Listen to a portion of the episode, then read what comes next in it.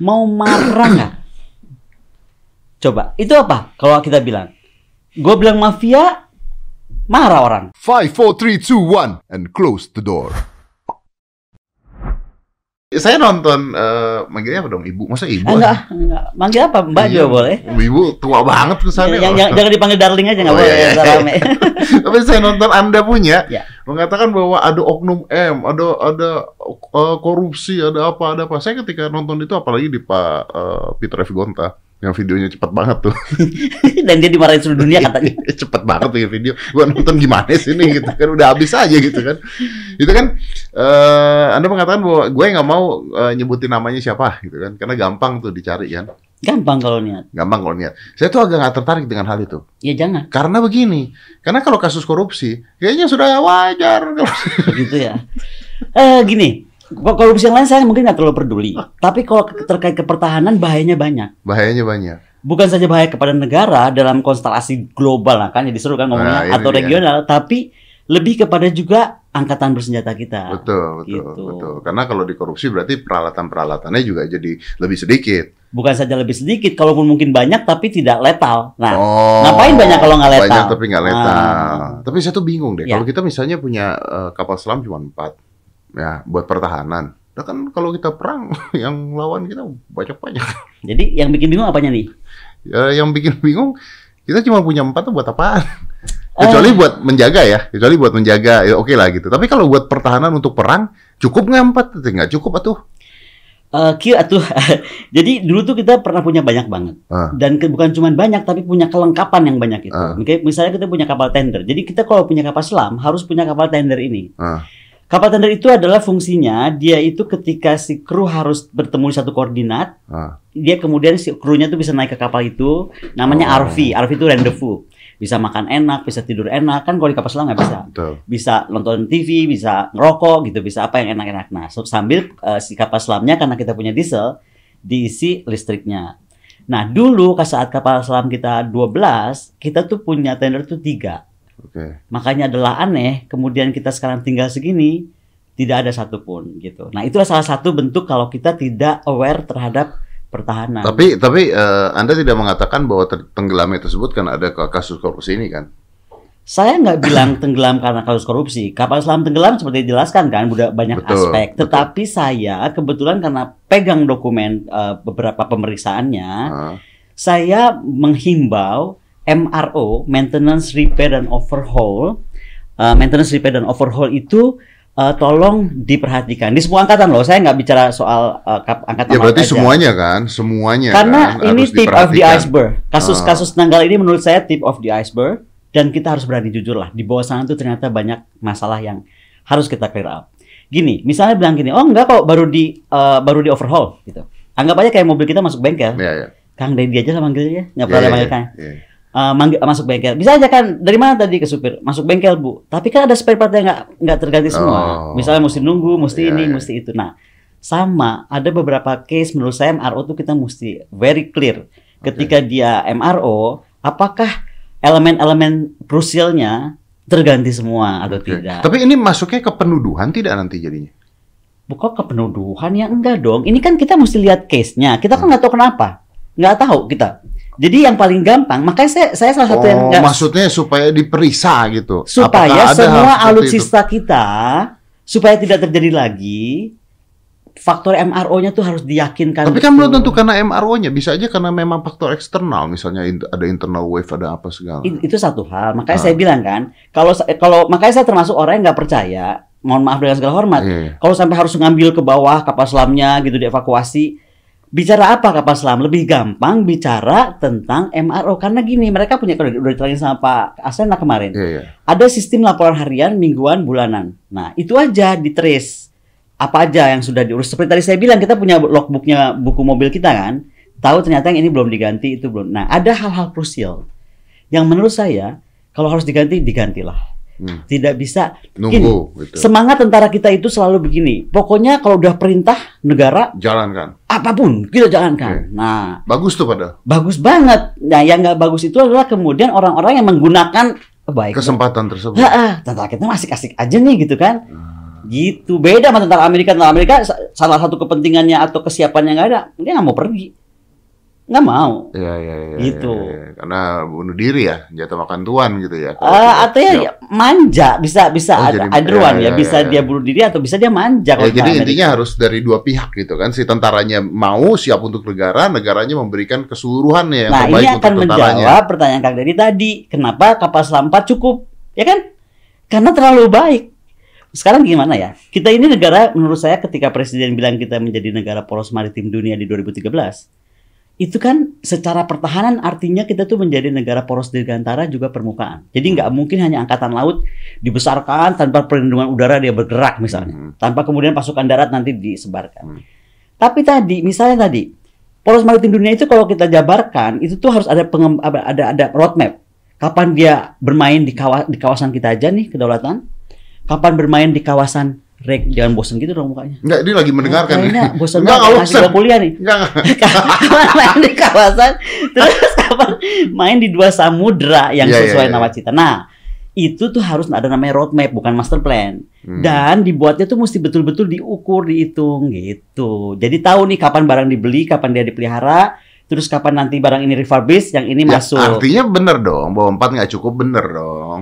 Iya Sangat- dong, sangat, nggak tidak cukup, kan. Kalau untuk Indonesia sehari hari Makanya ini. saya tanya dengan eh, Pak Muhammad Ali, ini Hmm. kalau empat gimana kalau perang? Kan jawabannya adalah tergantung perangnya sama siapa. Bener juga Bener tergantung juga. perangnya sama siapa gitu. Tapi itu menunjukkan jawaban tentara kita yang sangat baik hati kan? Sangat baik. Iya, gitu. makanya tugasnya akademisi seperti saya sebenarnya begini. Kadang-kadang kita tuh memperlakukan akademisi kita tuh seperti pelengkap penderita. Jadi semua meeting apa pun gue diundang jangan salah Gue meeting di DPR diundang, meeting di Kemhan diundang, meeting ini. Tapi cuman oke, yang penting ada eh, akademisinya. Oh, yang penting nempel. kutip. Ah.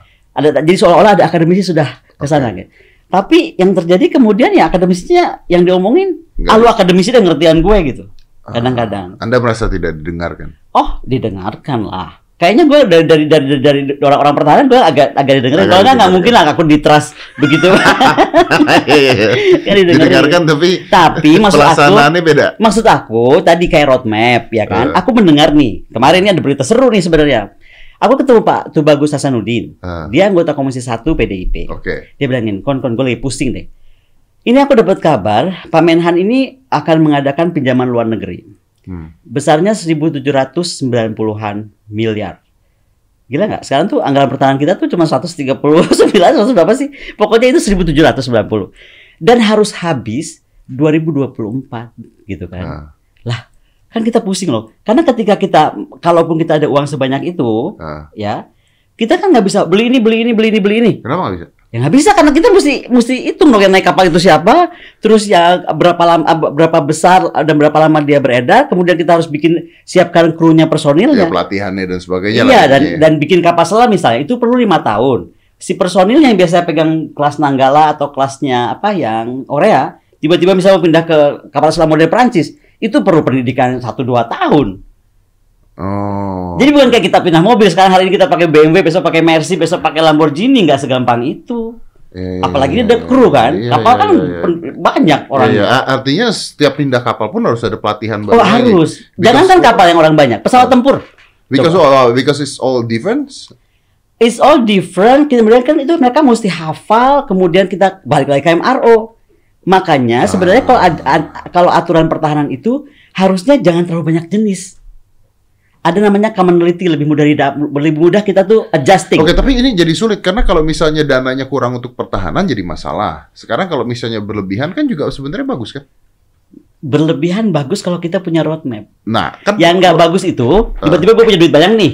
Ah. Ah, beli ah itu ina itu ina itu yang ses- nggak sesuai dengan kita itu mau apa. Jadi gini loh. Ketika kita punya uh, konsep pertahanan negara, itu tuh sesuai kepentingan nasional kita. Ini gua aku ceritain biar gampang ya. Iya. Prancis. Prancis tuh di sana. Begitu kejadian Laut Cina Selatan, dia bikin loh lima daerah komando. Dari mulai Kaledonia di Pasifik, Hmm. masuk ke arah sini Selandia Baru, terus sampai ke arah Djibouti karena dia punya pulau kecil. Iya, iya. Hanya pulau yang dia punya. Pulau kecil di Djibouti, pulau kecil di Kaledonia sana ada beberapa pulau lah. Terus apa Macron bilang? Kita the great power of Asia Pacific sekarang. Jadi Prancis is part of the Asia Pacific. Yang dia bikin, kemudian dia hitung berapa garis pantai dia dengan pulau-pulau dia yang kecil-kecil tapi tersebar. Nah, garis pantai dia jadi gede banget kan? Orangnya nggak banyak loh. Orangnya Prancis di Pasifik itu nggak banyak. Gara-gara garis pantai, dia bangun sekarang kekuatan 5. Jadi kalau dulu kalau kita biasa dengar ada US PACOM, US Command lah istilahnya kan. Sekarang ada French Command. Yang artinya mengatur di mana dia taruh angkatan lautnya, angkatan udaranya, angkatan daratnya. Serentak jika terjadi sesuatu dengan Laut Cina So Selatan. basically you need to know what you wanna do.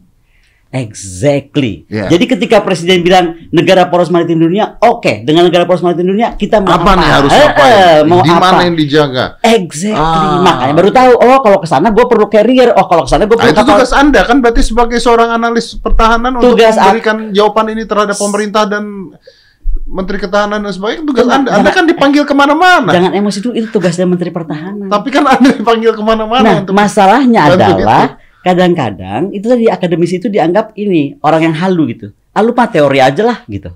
Oh. Kan gue yang lebih tahu sebenarnya gimana. Nah, ini ke sekarang kita balik nih. Jadi menurut saya pertahanan kalau hanya dihitung dari uang sampai kita kiamat nih, ya Hmm. kita gini-gini aja. Kalau dihitung dari uang. Dari anggaran ada, dari anggaran tersedia. Oke, berarti anggaran saja nggak cukup ya? Nggak bisa, Oke. harus gini. Ancamannya apa?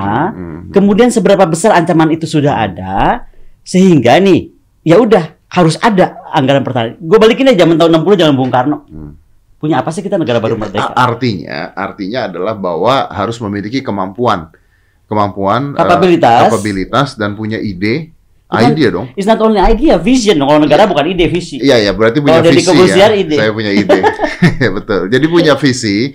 Ya, tapi tapi gini maksud saya punya kemampuan yang menghasilkan eh, ide-ide dijalankan jadi satu visi terus tujuannya apa gitu kan Kalau kan? kalau di, di, di pertahanan dari vision itu kita bikin strategi. Ah. Dari strategi turun ke doktrin pertahanan. Yeah, otherwise you just a rich kid who have a lot of money don't know what to do. You don't know what to do or Yeah, you yeah, buy yeah. something that only for toys. I only mean, for yeah, you're only not going for here I have this gitu yes, kan. only Ah, okay. having this terus what gitu nggak And ada. then what? Ya, ya, Iya. ya.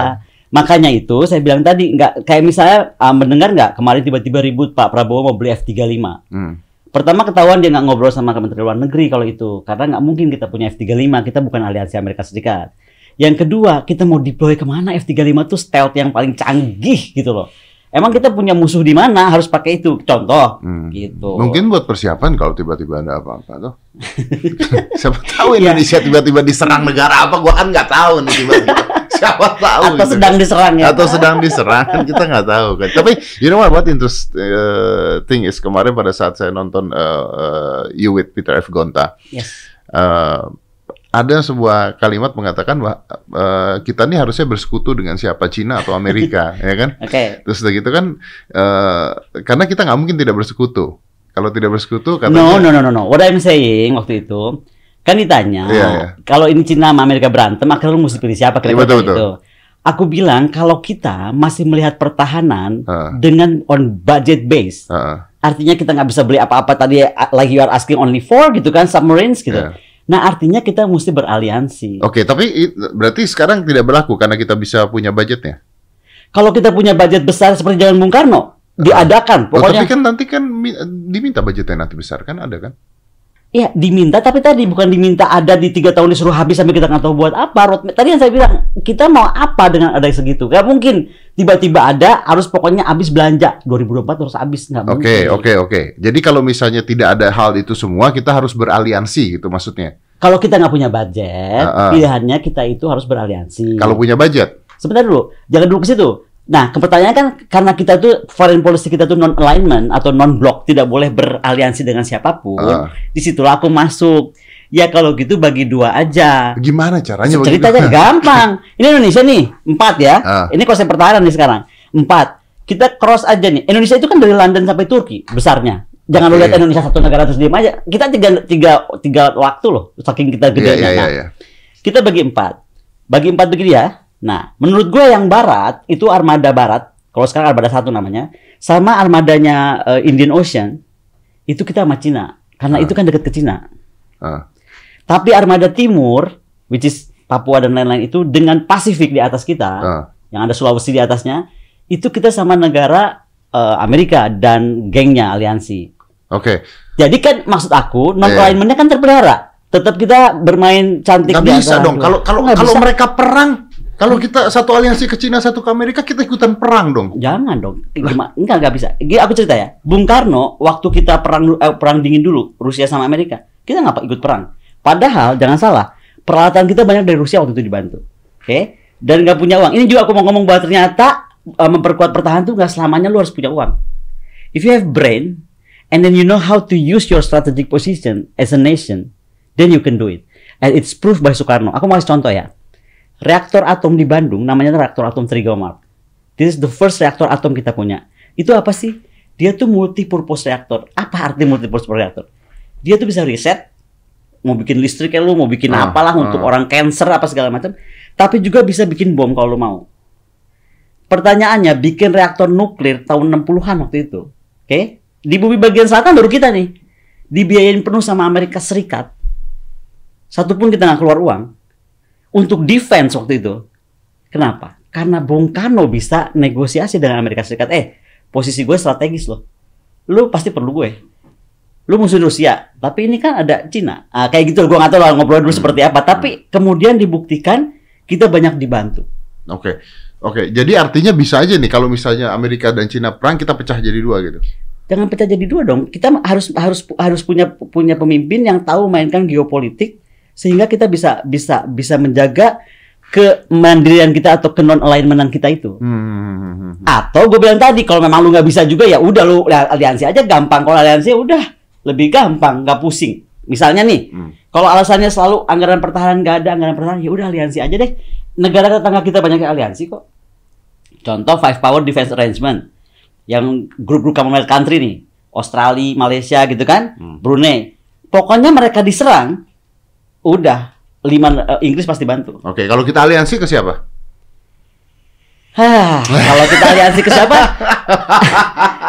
Boleh nggak kalau gue itu lebih percaya gue gini gini gini gini gini. Nah, enggak enggak enggak.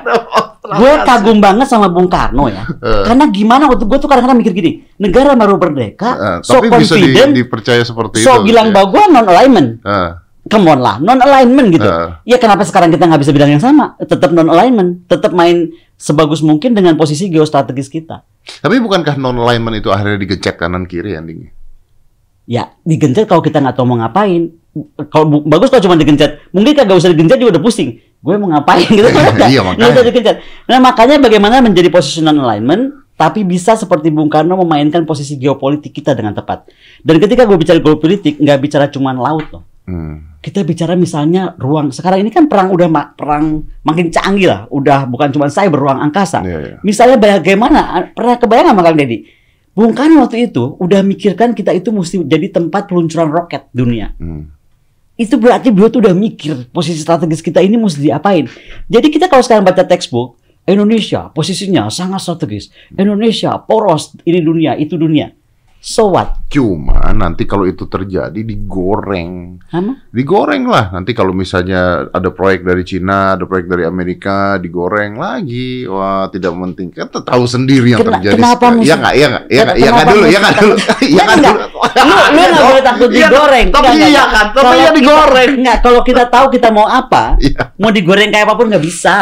digoreng aja terus masyarakatnya ribut sendiri, ribut Nah, sendiri. kalau kita kuat pertahanan. bela asing, bela asing. Nah. Kalau kita betul-betul kuat pertahanannya ya, Eh, Kang Deddy, kita aja nih kan ya Kang Deddy pasti punya lah bisa baca apa pakai SNE, social network analysis lu gimana iya, kan? Iya, iya. Kita aja nih orang per orang bisa begitu, masa negara nggak bisa? Jadi kalau pertahanan kita kuat, pertama SNE for the country itu working gitu kan. Yang kedua kita bisa betul-betul kayak Cina gitu. Matiin semua kata-kata yang berbahaya tadi atau kata-kata gorengan. Ah. Itu kan bisa lu atur dari dari kementerian. udah terbukti tidak bisa. Karena kita nggak kuat. Loh, k- karena kita memang tidak mampu untuk menguasai sosial media yang di luar, kita nggak punya kalau kedaulatan penuh terhadap hal tersebut kan. Nggak, gue nggak usah ngomong dulu yang luar deh kejauhan. Pokoknya kita itu bisa pakai by robotic system, apalagi pakai pakai artificial intelligence. Ah. Semua kata-kata yang berbahaya atau berbau negatif, kan lu bisa baca.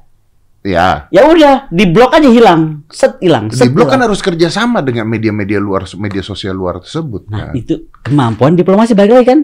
Gue kan tadi bicara soal geopolitik yang negaranya nih, sekarang geopolitik dunianya ya kemampuan kita diplomasi, diplomasi kita mesti unggul kayak Bung Karno. Kalau gue sih percaya banget. Nih gue bercerita Bung Karno ya. Boleh nggak gue mundur abad 15 ada perempuan kita hebat banget di Jawa Timur namanya Ratu Kalinyamat. Gila nggak? Zaman itu kita industri terbesar di kawasan. Industri kapal dagang, industri kapal perang. Jadi waktu negara-negara deket kayak kayak apa ya Johor diserbu, Aceh diserbu. Ini kan negara waktu itu ya. Oh kalinya mah tolongin gue. Bayangin nih perempuan satu, wah dia serbu si Portugis. Eh, Maluku penghasil apa cengkeh. Lu jangan ngomong gitu bayangin dulu. Jadi lo gue lagi ngebayangin. nih. Terus dia dalam dua tahun kalinya mat gitu. Kita diserbu. Dia deploy. Bayangin kita jadi negara seperti Amerika, misalnya deploy dia turun, di sini deploy dia turun. Kalinya mat perempuan hebat sekali. Sampai dalam sejarah Portugis dia disebut Rainha de Jepara, ratu dari Jepara yang gagah perkasa. Ini gue lagi riset soal itu soalnya dan baru selesai dan kita doakan dia segera jadi pahlawan nasional. Itulah kita jadi negara maritim. Kemampuan untuk mengatur posisi strategis kita. Jangan napasnya nggak usah berat gitu. karena gini, karena eh, angan-angan Mbak Kori itu luar biasa tapi tidak mudah gitu kan. Nggak mudah nggak berarti nggak bisa. Bukan berarti nggak bisa ya, betul, betul, betul, betul. Saya tuh cuman bingungnya begini, karena segala perilaku yang dilakukan oleh pemerintah saat ini itu kan sering banget jadi gorengan masyarakat juga gitu. Mau baik dan tidak baik jadi gorengan gitu. Kalau kita ngomong seperti ini aja, ide aliansi dengan Cina lah, anggap kita aliansi dengan Cina. Yang ngomong Mas Dedi bukan aku. Kan ide, ide aliansi dengan Cina. Ini pasti menjadi gorengan yang luar biasa. Kenapa kita nggak bisa mandiri? Kenapa nggak bisa begini? Makanya kita harus mandiri. Nah mandiri juga nggak semudah itu dengan dengan kemiskinan yang masih banyak seperti Loh itu itu, itu ini. that's a cheap excuse. You know kemiskinan itu nggak bisa harus begitu. Contoh gini ya, negara kita ini nggak punya apa yang negara normal punya, yaitu National Security Council. Apa sih fungsi National Security Council? Itu yang dibilang Mas Dedi tadi susah, Kang Dedi tadi susah. Susah integrasinya, susah apanya misalnya. National Security Council itu sebenarnya dia tuh di tangannya ada presiden, ada menteri luar negeri, ada menteri pertahanan. Jadi dia di situ bisa tahu, oh kita misalnya tadi mau ke mana. Lalu dia bisa bicara sama menteri perindustrian, kita mesti bikin ini. Jadi industri pertahanan tuh bisa benar-benar industri pertahanan Hmm. gitu. Kita perlu apa? Misalnya industri pertahanan itu kan mengenal tier, tier 1, tier 2, tier 3. Tier 1 itu misalnya yang bisa bikin gede semuanya dan bisa mengintegrasikan. Tier 2 itu yang sampai tier 3 yang cuman kayak supply little uh, things-nya gitu. Nah, kalau ada itu saja, itu bisa jalan. Jadi jangan dibilang nggak bisa jalan. Bisa. Tapi, Tapi kan kenyataannya memang kemiskinannya ada. sebentar ya. Pernah denger nggak gini? Civis Pacem Parabellum. Itu tuh begini, itu dari, dari tahun 400 loh. Dunia ini kalau ingin damai, Mm. bersiaplah untuk perang. Jadi nggak bisa lu bicara bread versus butter all the time.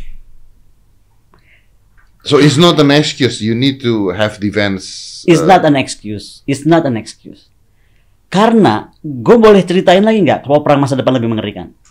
Dulu tuh perang namanya cuma operasi militer perang yaitu perang tradisional lah kira-kira gitu rebutan resource, rebutan apa sumber daya atau rebutan rebutan jalur perdagangan. Hmm. Sekarang ada operasi operation military other than war. Nah, ini lebih ngeri lagi loh. Jadi atas nama kemanusiaan orang tuh bisa interfere negara lu. Contoh nih, eh, kita punya hutan sekarang. Gak banyak dunia punya hutan yang dianggap paru-paru dunia. Nanti atas nama kemanusiaan dunia bisa aja loh negara-negara yang namanya adik kuasa ini. Eh, lu kagak becus ngurus hutan lu. Sini gua dudukin gua yang bener benerin. Oh ya bisa. Exactly. Sangat Nah, bisa. sekarang kalau kita nggak civis pacem parabellum, kita mau gimana mempertahankan hutan kita ini? Karena saya melihat bahwa atas nama kemanusiaan, atas nama HAM dan sebagainya itu bisa dipakai menjadi senjata sebenarnya. Sangat betul. Dan itu mata kuliah yang aku pegang hukum internasional terkait human security paradigm. Jadi lama-lama gue bilang kalau kita justru karena aku berbicara tentang human security paradigm, makin yakin aku kalau kita tidak mandiri pertahanan kita, alutsista kita nggak bisa juga mandiri, tentara kita nggak bisa hebat dan juga mandiri seperti Cina misalnya, berat, berat. Ad- kalau nggak ya tadi sekalian taruh itu buku kuno non blok aliansi aja, Hmm. kipas-kipas deh. Kita bisa kayak Cina nggak? Kan kena gini ya kita tuh bisa tapi jangan munafik Cina ini kan gini gue emang tukang kopi gitu iya iya Ya iya. kan? Ah, Ya, gua tukang kopi. Dan dia nggak munafik kan? Nggak. Emang gue tukang kopi. emang gitu tukang kan? kopi Iya, terus iya. kenapa kopi gue ada kopi satu kopi dua kopi tiga yang KW paling bagus gue kirim ke Inggris Iya. ya kan lu tau Primark nggak apa bukan apa Primark pokoknya tempat belajar di Inggris yang semua desain paling bagus dia kopi di gue lupa namanya apa iya, iya, ya kan itulah Iya, iya. nah itu yang karena kelas satunya dia kirim ke Primark Iya. tapi yang kelas-kelas nggak jelasnya ke negara-negara yang makin nggak jelas juga mutunya nih maksudnya nah at the same time dia kan begitu But, oh saya potong pesawat tuh, iya, Saya potong. potong ntar ya Peter Gontal. Nanti namanya jadi jadi Gontal. Enggak, enggak, enggak. Beda. Kalau ini enggak. Karena eh, saya kepikirannya. Tapi walaupun mereka tukang kopi, mereka learning from it. Ex- exactly. They first they admit it, kedua they're learning, Iya. dan malah makin terbuka. Di Iya. kita kan enggak. Di kita tuh gini, enggak gue bisa. Kalau dibilang enggak lo nggak bisa, gue lihat kok. Kemarin lu bilang bikin bikin heli, enggak gue lihat kok itu pesawat datang potongan-potongan-potongan, baru lu sambung, baru lu chat. Lu bukan industri. Tuh, mundur deh ke berapa tahun lihat aja tuh di Google. Aku berantem sama PTDI. Karena dia bilang dia industri pesawat, gue bilang bukan, lu industri nyambungin pesawat. It's different gitu loh. Nah, ini yang aku bilang, kita tuh kejujuran nggak ada. Makanya gue bilang ada sudo inhan. Ini sih istilah gue tuh industri pertahanan yang semu.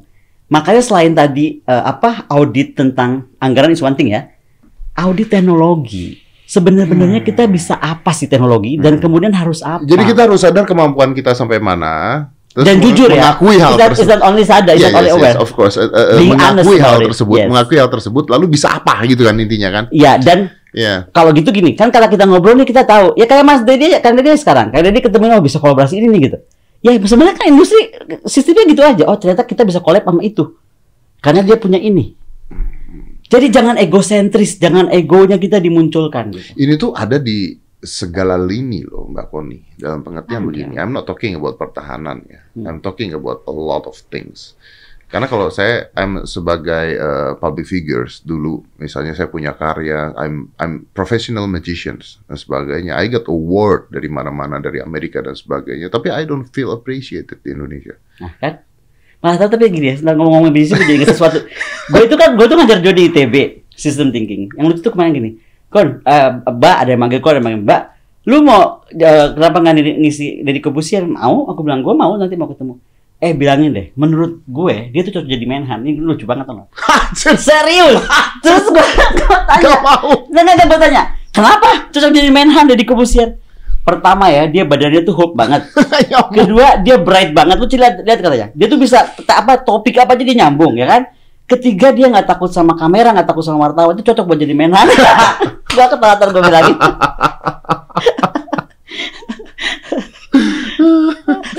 Tapi ya bener, maksudnya gini, maksudnya bahwa eh, kita tuh kadang-kadang bahasa kita tuh melupakan orang-orang yang punya kapasitas yang baik sebenarnya. Itu itu juga banyak yang komplain. Atau mereka dianggap ancaman. Des itu lebih mengerikan kan. Ancaman dari siapa? Jadi Dari orang mana? yang baik itu kadang-kadang dianggap ancaman karena oh di kita tuh kayak ada ini loh. Secara culture betul juga kalau presiden menyatakan kita mesti apa ya, mesti eh, mesti apa revolusi mental ya. Iya, iya, bilang revolusi mental. Karena menurut aku kita tuh kayak punya mental rajungan. Lu tau gak mental rajungan? Rajungan itu kalau di keranjang, Ah. dia itu kan naikin temannya, naikin temannya, naikin temannya. Oh. Temannya nyampe ke ujung, dia tarik lagi ke bawah. Iya. Iya, iya, iya, iya. Nggak mau orang lain sukses, nggak mau Sukses. orang lain maju. Ah. Sirik, Ya bahasa, ngiri, ah mungkin, julid ya. julid. Nah, iya, bahasanya. iya. Benar, benar. Betul. Nggak mensupport ya. Kenapa? Tidak mensupport artinya. Ketakutan bahwa he gonna be better than me. Atau Oh, or she gonna be better than shit. me.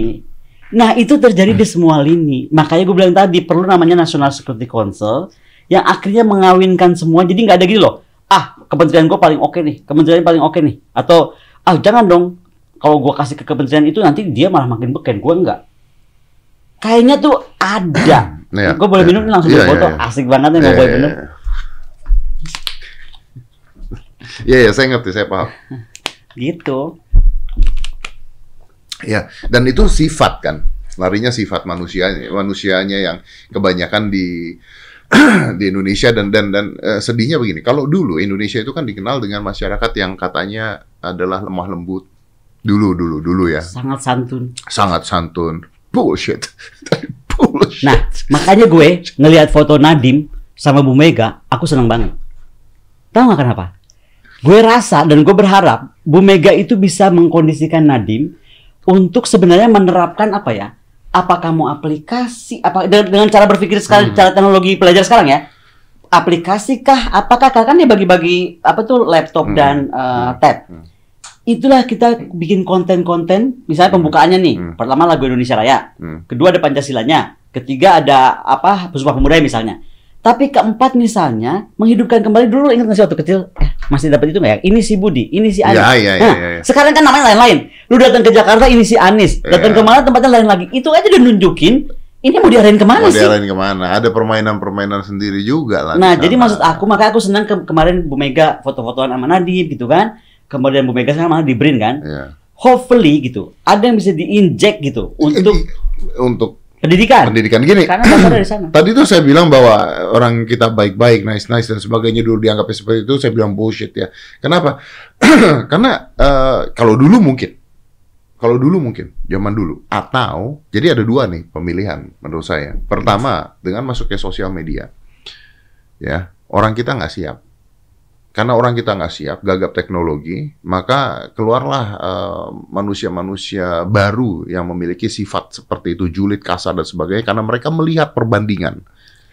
Ben- dan bukan cuma itu banyak manusia yang tiba-tiba ngerasa dia lebih pinter dari orang yang sekolah betul. karena karena mereka punya sebuah media dan mereka nggak pernah pakai itu, terus mereka melihat perbandingan. Mereka lihat, I always talking about this.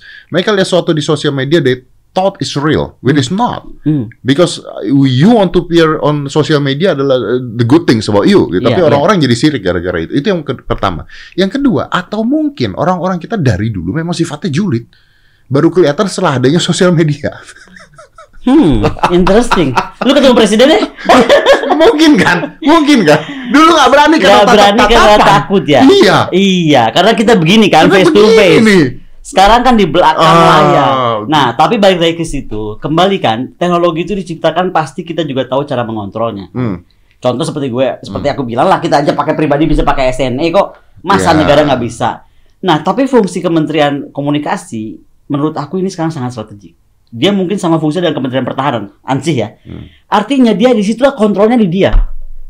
Kan- Tadi kan kalau bicara mental, peradaban, bicara Ini kita balik lagi loh. Kalau misalnya kita bicaranya seperti itu, kita balik lagi bahwa Indonesia harus memiliki kedaulatan untuk bisa mengatur hal tersebut harus. terhadap beberapa hal, bahkan dari media-media dari luar. Kalau gue sih berharapnya kita tuh malah kayak Cina sempet loh. Jadi punya apa? Punya Cina kan Google sendiri. semua. Iya, makanya punya Google sendiri, Iya. punya apa? eh, Iya. Apa namanya si Ya, lupa gue namanya. Apa? Weibo. Webo, Webo, Webo. Ya, nah, Weibo, Weibo. harusnya Indonesia begitu. Dan di tengah dan di awal kita kayak brainstorming aja, sending something like propaganda gitu tentang nilai-nilai tadi kita itu. Nah. Harus, harus, harus. Kembali kan, defense itu cyber troops kita mesti punya. Angkatan baru lagi. Ini angkatan tiga aja udah pusing, lu mesti bikin dua angkatan baru. Masuk akal karena bahkan eh, aksi-aksi terorisme dan sebagainya itu kan Terbaca. terbaca harusnya. Aku itu bergabung sama karena kita geng uh, lulusan Inggris, kita tuh bergabung sama eh, apa sih kayak uh, semacam Oxford Society tapi dibikinnya sama eh, siapa sih? Jadi gua lupa. Budiman Sujatmiko. Ah. Jadi semua pemikir-pemikir yang hebat diaspora akademisi. Tahu nggak aku ketemu orang, satu anak muda sekolah di Oxford.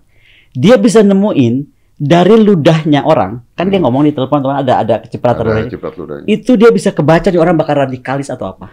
Jadi Oh, satu, no really, gue gue gak percaya. Akhirnya kemudian Pak Mas Budiman ma- ma- ngajakin aku ketemu, Ah. ketemu lagu anak ini. Ah. Masih muda gue ngobrol sama dia. Ah. Gue bilang waktu itu gue lagi lagi lagi aktif bener-bener anti radikalisme gue lagi sebel banget sama namanya eh nggak usah gue sebut lah DPR anyway gue bilang eh kenapa lu nggak bawa ke Indonesia dia bilang udah dibeli Prancis license FUCK nggak jadi cepet orang asing tuh lihat yang bagus gitu diambil kan nah tapi kan gue nggak habis akal dong ya gue bilang oke kalau gitu lu sekarang teliti handphone dipegang pakai apa pakai tangan kan lu bikin sekarang kalau lu pegang kena keringet lu kebaca orang itu radikalis atau enggak How? I don't get this. Yuk panggil lah Budiman Sujatmiko kan lu bisa wawancara. Ntar gue kasih nomornya. Iya bener ya. Iya keren loh. Really? Really? Itu teknologi. Jadi zaman sekarang udah canggih banget. But it's very dangerous karena orang bisa dituduh menjadi radikalis kalau Tapi begitu. eh sebentar kalau teknologi itu kan nggak bisa bohong. Sekarang kayak gue tanya, data SNE lu bisa bagus banget gitu kan atau lu kena lu positif atau lu negatif. Siapa yang mau gue marahin? Artificial intelligence, robot? Kan nggak mungkin. Ya, tapi kan bisa aja dibuat-buat sesuatu yang namanya AI. Nah kalau kita canggih, buatan pun kita bisa dapat. Makanya kan makin sadar kan lu makin pentingnya kita pertahanan. Jadi makin makin kita ke sini, makin very urgent kita itu mengerti pertahanan dan Ya, ya. bisa mengkontrol. Kalau enggak negara kehilangan kontrol. Ya ya ya. But but I'm I'm, I'm scared about that. I'm not agree with that. Why? Kalau dari keringat bisa ketahuan orang radikal apa tidak? Why? Nanti saya keringetan dibilang radikal. Enggak lu kalau lu ketahuan ganteng aja kalau. Oh iya. But because actually dengan dengan hal itu ya, saya keluar dari radikal apa tidak radikalnya ya, keluar dari hal itu, technology is actually scary. Teknologi scary tapi eh, makanya ada ada perdebatan lah. Sampai ke mana Iya sih? kan? Kayak kayak kita mau bikin apa dari kambing bikin orang buatan kan Ya, kayak gitu-gitu. ya. Cuman kalau sekarang dalam konteks negara itu sudah semakin borderless, ketika sorry ya, buat aku, aku tuh ngeri bener waktu tiba-tiba orang asing bisa diterima di tengah masyarakat bukan ditaruh di pulau khusus. Contoh misalnya di puncak. Hmm. Menurut gue itu peradaban kenapa jadi jadi begini ya? Rumah gue kan gue punya rumah di puncak. Kenapa jadi tiba-tiba semua tulisan Arab misalnya? Aku langsung lapor ke Emlu. Ini ada yang salah loh. Nggak boleh kita jadi negara orang nggak bisa bikin tiba-tiba bahasa Sunda gitu. Ya kan? Hmm. Kenapa di kita bisa? Karena kita itu terlalu ramah, terlalu cepat menyerap gitu. Padahal somehow itu yang kelihatan. Yang nggak kelihatannya apa? Ada nilai-nilai value-value yang bukan kita miliki. Itu akhirnya jadi kita ikuti. Kita terlalu open. Terlalu open tanpa saring penyaringan. Kita terlalu open sampai budaya kita sendiri dikata-katain. Dikata-katain dan dianggap yang berbudaya kayak aku gini gak sesat kan? Hmm. Kayak kebaya. Nah, coba. Iya, Padahal kan, kan. maka aku suka di sekarang gerakan-gerakan tadi. Hmm. Bagaimana kebaya dipakai lagi. Ada gerakan wanita berkebaya kan? You know keren, keren, ya? keren, ya, keren, Ya. keren. Bahkan sampai Ibu Kartini itu ada yang di hijabin keluar gambarnya.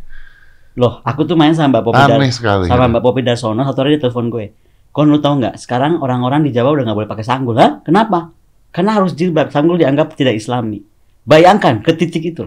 Itu tahun berapa ya gue ngobrol sama Mbak Popi soal sanggul tadinya mau dihilangkan karena harus diganti oleh jilbab. Nah, Ah, ya, pertanyaan betul. aku itu artinya kita nggak bisa menyaring kan? Nggak bisa menyaring. Ya, ya. Ya, Saya saya nggak setuju dengan hal tersebut karena maksud saya budaya ya budaya gitu. Maksudnya kalau anda sampai bikin sebuah gambar Ibu Kartini dijilbabin itu penghinaan terhadap Ibu Kartininya gitu. Kalau kalau ternyata tidak ya, kalau ternyata tidak ya gitu Betul. maksudnya. Karena kan ya udahlah gitu loh. It's very confusing karena maksud saya gini, you, you want to use that, uh, I'm appreciate that gitu ya. Kalau anda mau pakai itu mau mau berhijab bagus bagus. Saya nggak mengatakan jelek, Hmm. bagus sekali. Hmm. Bahkan saya setuju bagus sekali. Tapi ketika orang memilih untuk tidak Jangan dijudge. jangan dijudge juga Iya. gitu loh. Who you, who are you judging people like that? Gitu. Betul, exactly. Iya kan? Dan kita hidup di tengah masalah itu sekarang. Iya, it, it's simple like this. Ini sorry saya uh, uh, kayak begini. Kalau misalnya saya bukan ustad, Bukan. bukan ustad. Nggak ada ustadz kayak begini. Nggak ada ustad. Atau belum ada. Kalau misalnya ada orang gitu nanya ke saya gitu, misalnya ada orang yang uh, obese, like 130 Something, kilos, uh. oke. Dia nanya ke saya, gue gimana ya? Then I will tell them, lu salah, lu begini, begini, begini, begini. Tapi I will not go on the street Oh, oh and then cruise And them. then, Nah. hey you, nggak begitu caranya gitu loh. Bener, bener. Itu Mas- masuk itu gym gitu itu kan. musuhan namanya, Iya, jadi cari betul. masalah namanya. Betul. Tapi lu tau nggak dari tadi kita ngobrol dari A sampai Z barusan, Ah, akhirnya lu sadar nggak? Semboyan pertahanan itu seperti yang Pak Iwono ajarkan ke aku dulu saat aku sekolah. Defense itu artinya tuh anyone, anywhere, anytime. We have to be aware. hmm, ya, ya, ya. Dari proses. omongan tadi ini, ketahuan kan? Ternyata aspek segala aspek kita tuh akhirnya kalau kita nggak kuat, ya kita korup di dalamnya sendiri, iya, disikap dari luar, iya, gitu. Korup saya nggak mengatakan pemerintah ya, saya mengatakan Mental, manusianya, mentalita, mental, mentalitinya. mental kitanya jadi korup. kalau bahasa aku tuh eh, banyak kita kehilangan integritas. Hmm, hmm. And it's very expensive. Oh ya. ketika kita bicara integritas. Jadi tadi yang soal MRO apa segala macam, Hmm. itu sebenarnya back to integrity aja. Pernah kebayang nggak misalnya ada sa- satu kejadian ya, salah satu angkatan gue nggak akan sebut, itu pesen drone. Hmm. Ini atas nama si industri pertahanan Pak Bohong-bohongan ini, si Sudo Inah ini, dipesan langsung karena pre- presentasinya meyakinkan 12 biji gitu. Ya kan? 12 biji itu 10 jatuh semua pas diterbangin. Komplain dong, betul nggak kepada si rekanan ini? Kepada si Mr. M. jadi Mr. M aja gue jadi bingung deh. Kepada si ajaib inilah. Tahu jawabannya apa? Oh enggak, Pak. Saya berarti saya di apa? Saya berarti di dijahatin orang. Berarti GPS saya diganggu. Oke, dua terakhir kita coba lagi. Tempatnya bersembunyi gitu. Dan jatuh lagi. Karena kita tahu lah sebenarnya itu barang buatan mana di otak-atik sedikit dikasih bendera Indonesia seolah-olah punya Indonesia. Ketika itu kan terus si angkatan marah dong. Hmm. Ya udahlah, berarti lu nggak bener nih. Balikin uang kita karena kita memang mesti punya drone. Hmm. Dia bisa jawab loh. Oke. Kalau gitu balikin juga uang gua ajak lu jalan-jalan ke sini, gua traktir lu ke sana, gua beliin lu ini, gua beliin sana. Mau marah nggak? Coba, itu apa? Kalau kita bilang, gua bilang mafia, marah orang, ya kan? Iya. Tapi kalau aku bilang akhirnya kembali ke integritas kita aja lah. That's the most expensive one. Integritas, balik-balik lagi integritas. Ya. Ya, ya, ya. ya. Wow. Uh, Heavy ya. tapi very interesting, it's very interesting, very interesting. Tapi mesti diingat pokoknya sekali lagi juga aku juga marah misalnya tiba-tiba eh, Nanggala dengan niat aku tadi kita aware pertahanan diartikan dengan tiba-tiba boosting anggaran pertahanan tapi juga tadi spendingnya harus asal-asalan ya. tidak ngajak ngobrol asrena-asrena jadi gini pertahanan tuh nggak bisa beli alat-alat pertahanan tuh nggak bisa top down. Harus bottom up. Karena mereka yang pakai mereka yang ngalamin mereka yang, yang ngelewatin itu. Yang kedua adalah eh, ada kesadaran tapi kemudian salah. Lucu nih. Ini dia gue salut loh. Tiba-tiba mau ngumpul uang di masjid mau nyumbang ke pasar. Wah, itu. Enggak enggak, tapi enggak maksud gue itu artinya ada orang sadar. Cuman yang dia harus harus juga tahu pertahanan itu nggak bisa begitu, ya kan? Nggak bisa lu mesen terus atas nama lu gitu, nggak bisa. Oh bisa berantem satu hari ntar kita gara-gara gitu. Nggak, nggak, kalau itu saya nggak setuju. Hmm. Karena karena menurut saya gini, kalau kita mau membantu seseorang, kita juga harus mempelajari apa yang kita bantu. Ah. Itu itu membedakan antara Anda baik dan Anda pintar. Gitu. Maksudnya gimana coba? Dia mau bantu negara? Kenapa? Dia membantu negara, dia harus tahu dulu apakah negara bisa tidak dibantu dengan seperti ini gitu maksudnya. Harus tahu dulu. Sebenarnya gini, kalau TNI sendiri udah dijaga ya, TNI itu by undang-undang, Nah. dia nggak boleh terima Ya anggaran berarti apa pun. tidak bisa dong. No bukan, tapi kalau sekarang ada kesadaran negara ini karena udah pegel kayak gue nih, Ah, ah masa sih nggak ada nih uang buat pertahanan? ah. Terus tiba-tiba ada kesalahan itu lalu kita berikan kepada Menteri Keuangan misalnya Bu Sri. Tolonglah kalau Ibu Sri kesusahan untuk alokasikan anggaran pertahanan, Betul. kenapa enggak Atau bagus? dong? jalurnya harus dipelajari dulu. Iya, jalur, bukan Iya. tiba-tiba Pak Prabowo nok nok nok ini Iya, juga nggak ngasih nggak bisa. nggak mungkin. Itu nggak mungkin. Makanya saya waktu itu juga ngomong karena tuh kayak itu uang-uang itu dikumpulkan untuk keluarganya atau untuk apanya. Maybe it's Nah, more- itu malah It make sense lah, Lebih gitu make lah. sense. lebih make sense lah. Hmm. Saya ketika tahu itu juga ya baik sih, tapi nggak begini caranya gitu. Kalau ini tiba-tiba ditolak uangnya gimana nanti? ada yang telepon, aku cuma bilang nggak begitu cara TNI. Maksudnya TNI itu diatur undang-undang. Ya, Nah, jadi kalaupun mau ya harus ke Kementerian Keuangan itu aja jawabannya. Tapi Betul. maksud aku, aku nggak mau mematikan semangat itu karena yeah, yeah, it's good. Iya, karena tadi bahwa pertahanan itu dirasa perlu, kemudian merasa tentaranya tidak dilengkapi dengan baik, which is menurut aku juga melanggar hamnya tentara loh, by the way. Yeah, yeah. If you don't provide them with the very good uh, Yeah. equipment, ya kan, Yeah, yeah. atau rescuing system atau apa pun juga, ya berarti you're not care about their human rights. Ya, ya, ya, ya, ya. Karena di kita ini kebanyakan yang namanya dianggap human tuh yang bukan tentara. Lu perhatiin deh. Kalau tentara nembak penjahat, Ham. wah ham. Mam, Bangsa tentara ditembak penjahat, kewajiban. gila kan udah kebalik-balik kan aduh ya, ya, saya ngerti juga kok. Saya ngerti sih kalau masalah itu karena kayaknya kalau udah perang tembak-tembakan susah bicara ham. iyalah dan tentara itu tugasnya memang matiin orang penjahat dia bukan polisi kalau polisi harus nangkep diadili Ya, ya. tapi tentara itu di mana-mana ya antara lu gue mati atau gue mati kan Ya, ya, perang namanya perang. namanya ya. perang Wow. heavy issues Ya, well, it's- I like it, I love it. Saya Mbak Koni terima kasih banyak loh. Ini terima kasih mudah-mudahan ngebuka pandangan banyak orang nih ya. It's an honor Karena di sini tidak ada waktunya. Jadi kalau mau tiga jam tiga, tiga jam jam. bisa aja ya betul tuh bebas bebas bebas Kalau di TV kan anda dipotong-potong. dipotong dan galak lagi motongnya Dan galak lagi potong. Sini serah anda mau ngomong apa. Paling kita time code. iya gitu Biarkan dipotong-potong. thank you banget. Tapi it's an honor for me to know you, uh, to meet you. Yeah, it's an honor to meet you, uh, my next defense minister. Jangan dong. Jangan. Menteri olahraga aja lah. Oh, gua. Ya. Soalnya anak ITB ngomong gitu gue ketawa aja mesti gue sampein. Thank you ya, thank Oke, you. And hopefully nanti kapan-kapan kita ngobrol Oke. lagi ya, karena I think ini nggak bisa selesai di satu topik. Cuman Dan saya, bawa Bu- aku bawa Budiman ya. ya ya ya, Eh, please seru, do. seru, seru. Yeah, Biar please do. percaya bahwa bisa itu. Please do. I want to know that. I need. Oke, I'll call him. Kenapa I need to cut this because kalau kelamaan nanti orang Oke. uh, boring kan Sip. dia nggak nonton. Jadi please do uh, come back here again. Oke. Uh, let's talk My more pleasure. about this. Okay, Thank you. thank let's you. close this. Five, four, three, two, one, and close the door.